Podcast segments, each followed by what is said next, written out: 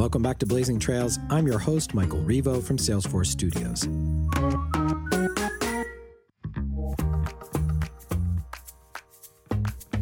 I'm sure a lot of us are right now feeling the need to be entrepreneurial.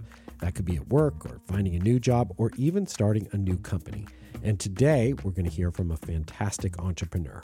Iman Abuzeid is the co-founder of Incredible Health, which matches healthcare workers with healthcare employers, and she's the first woman of color to co-found a company to reach unicorn status.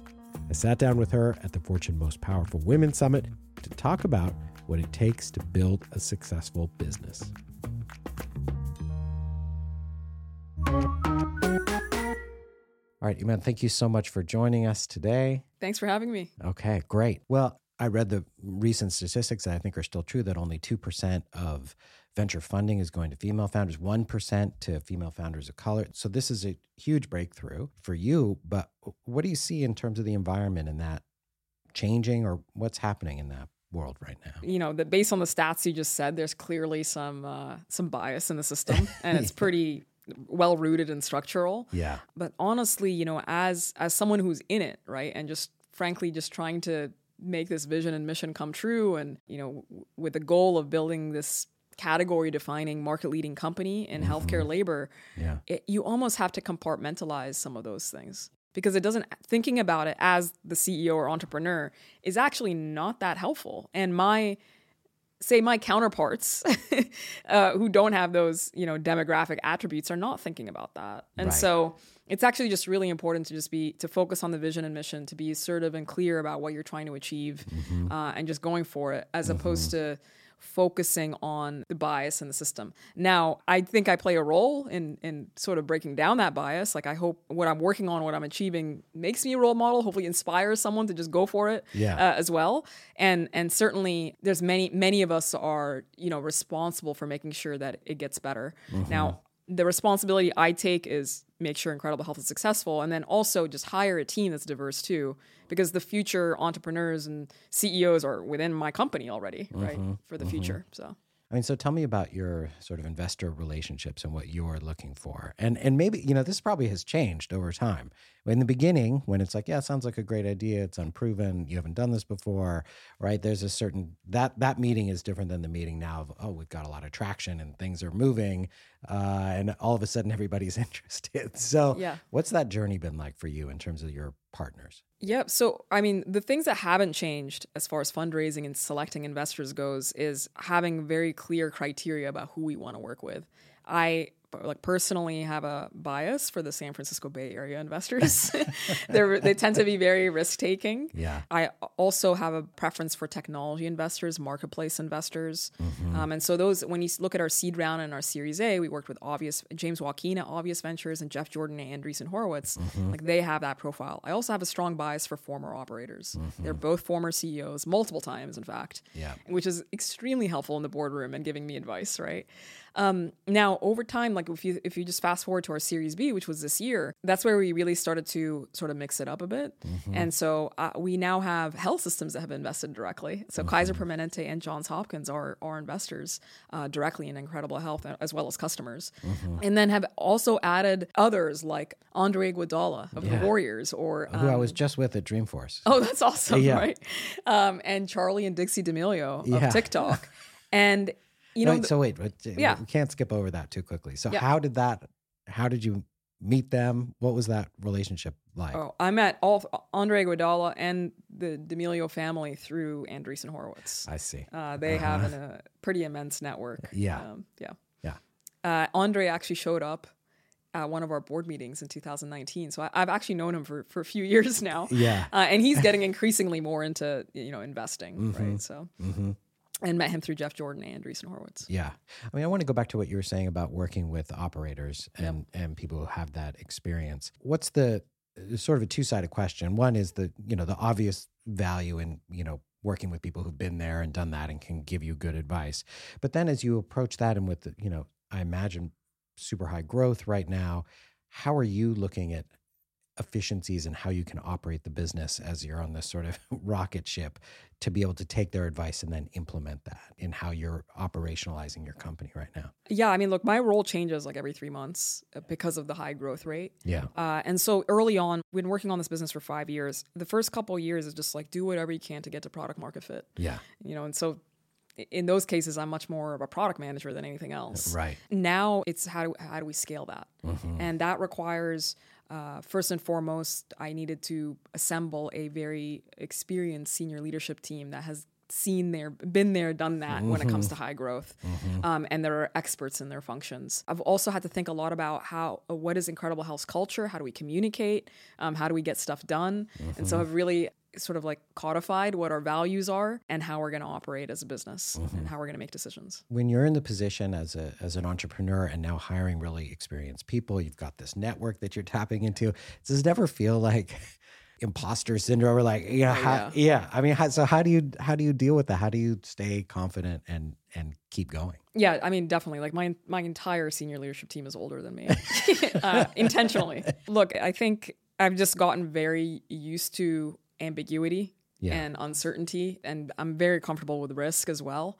And so that's like, I've really trained my brain mm-hmm. around those, those like those topics where, you know, the importance is, you know, you just trust yourself that you're going to figure it out. Mm-hmm. Right. Mm-hmm. And you focus all your mental energy, not on what's going wrong, but how I, how am I going to get it right?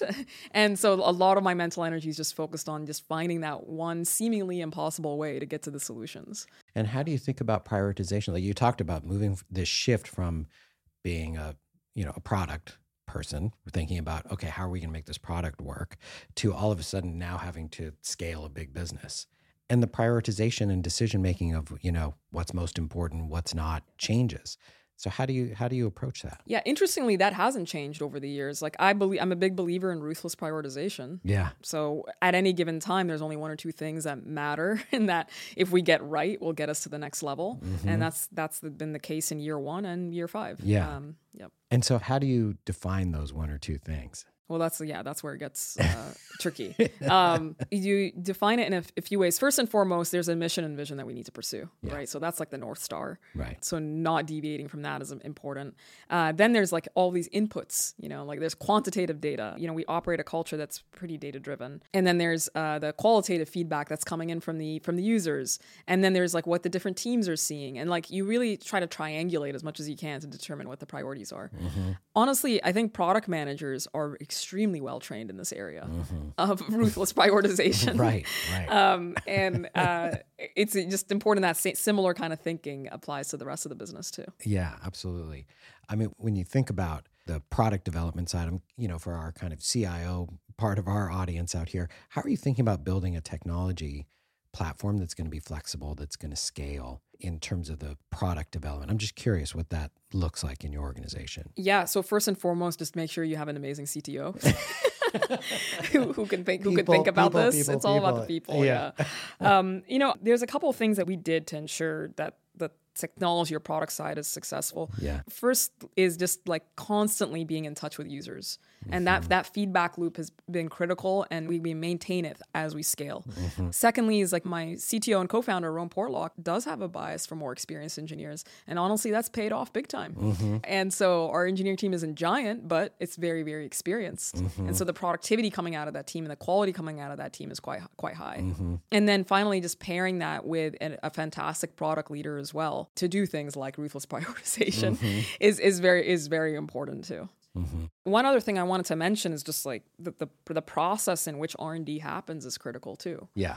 So we very early on adopted what we call our shaping process. Mm-hmm. And that's like, you know, how to spec something. Yeah. And it has different sections in it, including what's the appetite, how much time is the company willing to spend on this. So there's really clear guardrails up front about mm-hmm. how much time we're willing to spend on the specific problem mm-hmm. and what impact we're expecting. And that just ensures that we sort of don't overinvest in certain products and features too. Right. I mean, yeah. deciding when not to do something is as important, if not more, than when to do something. Well, you mentioned listening to the customer and being a critical part. How are you getting that data? And how do you review it? Or how are you staying in touch with what the customer need is? Yeah, so we have probably three different teams that are in touch with customers very often. Our product team, our customer success team, which manages employer relationships, as well as our talent advocate team that's interacting with the talent. Mm-hmm. So they're an important source. All three are an important source. There's also period, like consistent and periodic N P S surveys that go out mm-hmm. to both to both sides of our platform. Yeah. So that's constant uh, information coming in. And then finally, there's, you know, the, the, the users are using the platform and they're, and what's, what they're doing is getting tracked. And so mm-hmm. looking at that enormous amount of data and t- interpreting it is very important too. Mm-hmm. And so it sounds like the experience is, is working really well for both sides right now. Are you seeing across in the industry, are you seeing high utilization of the product for people moving to new jobs? What's happening in the marketplace right yeah, now? Yeah, in the marketplace, so an interview request, so that's a request from an employer applying to the talent, is sent, I think, every twenty seconds now. Wow. There's also ten thousand nurses are joining our platform every single week. One of the critical well, things... How many nurses are there in the United States? There are four million in the U S. Wow. Uh, so we have about ten percent of them on, the, on our platform currently. One of the things that really differentiated us on the talent side is making sure that this is not a career marketplace or not just the place where you find a job. Mm-hmm. This Incredible Health is the place where you manage your career. Mm-hmm. So what I mean by that is we've added things like free continuing education for every single nurse in the country, free salary estimators. We have a community for nurses built into our apps. It's basically an entire ecosystem of free features and services mm-hmm. for nurses and eventually future healthcare workers that they need to manage their careers. Mm-hmm. And they in, essentially make sure that they're using Incredible Health even in between their job searches. Mm-hmm. Or maybe they're not even using us at all for the, for, for their job searches, but they're using us for these other products. Mm-hmm. And so that's been a really critical piece of our of our strategy and our approach and helps us to acquire and engage talent over the long term. Did you see an inflection point? And when was that in the product development where all of a sudden you just sort of got the right fit and had this really high growth? It wasn't, honestly, it wasn't just like a, a single point in time. It's like we, we're constantly just fixing and improving different parts of the marketplace. Yeah. And so, yeah, there's some, there's times when we ship features and it's a dramatic change, and there's sometimes we ship it and it's not enough of a change, right. right? And so I can't really point to a single point in time. But yeah. what I can say is like we intentionally restricted the marketplace to only the San Francisco Bay Area yeah. for almost two years. Only California for two and a half years. Mm-hmm. And so it was pretty long into the life of our company before we started expanding to other states. Mm-hmm. We used the employers and nurses of California as early adopters, as having really tight feedback loops to improve our product and improve our operations until we saw strong growth metrics mm-hmm. and strong retention metrics. And it was at that point that we felt comfortable to expand further. This is classic two-sided marketplace theory, right. but like you, you really want to restrict it as much as you can early on right. to figure out your product and your operations before you scale it. Yeah. And and that lets you use your funds longer and be exactly. able to have more time to work it out. You know, and I'm curious, there's so much opportunity in the healthcare space generally to find these efficiencies, to improve outcomes. Where else are you seeing opportunity? I know you're single-minded, focused on your side of it, but I'm just curious with it still being such a huge part of our economy, et cetera, what, you know, what you see there. Yeah, absolutely. I mean, for, for us specifically, you know, we're very focused on nurses and hospitals today, but have plans to expand to other roles yeah. uh, in healthcare beyond mm-hmm. nurses. You know, there's doctors and physical therapists and pharmacists and so on mm-hmm. who can benefit from a product like this. And then yeah. we also want to expand beyond hospitals. So not just acute care hospitals, but also surgical centers and urgent care and so on. Mm-hmm. So our goal is to take it all, right? All, yeah. all healthcare labor, but we just have to be very systematic with our growth. Yeah. I think in general, in terms of other opportunities, I, I don't actually, I still don't think there's enough um, entrepreneurial activity or innovation yeah. happening in Uh, what I call the infrastructure of healthcare. Right. There's a lot of activity f- with patient-facing products and services, mm-hmm. you know, in uh, mental health products, telehealth, you know, et cetera. Mm-hmm. Um, however, the enormous costs as well as inefficiencies in healthcare are happening basically in the back end. Right. Uh, we're, we happen to be tackling one of those areas, which is hiring. Right. But there's also the way they manage revenue, the way they manage their operations. Just there's many things in the healthcare industry that uh, are are inefficient, that are not, frankly, sexy, right? Yeah. That need to get tackled. Right. And are the barriers just too high to entry right now in terms of how the the way the healthcare systems are set up? Uh, it does seem really daunting. I recently, and everybody has yeah. a story like this, we had to take my daughter to the emergency room. It was a very small thing. You know, the doctor saw her for ten minutes and then you get this huge bill. And you, you think to yourself, this is not sustainable. And yeah. we, you know, we all know about this, but then you think about, well, how could this be solved, it's just so daunting. Yeah, it's definitely not an easy industry to operate in. Yeah. What I've learned over the years in operating in healthcare is first and foremost, like whatever problem you're tackling and whatever product you come up with, you better have a really strong R O I, mm-hmm. an extremely strong business case for like how it impacts the bottom line. You know, in our case, we're saving every, each hospital we work with at least two million dollars per year. Right. You know, that's how we're getting in the door. Yeah. And how we're staying in the door. Yeah. That it's just really important to just have a really strong business case in healthcare, mm-hmm. because that's That's the only, that's the main thing that cuts through, you know, all of that noise and, and right. resistance to change. Yeah. And I guess prior to this in your, you know, in your management consulting career, I imagine it was similar, being able to really define the business case and what you're working on and being able to prove that out.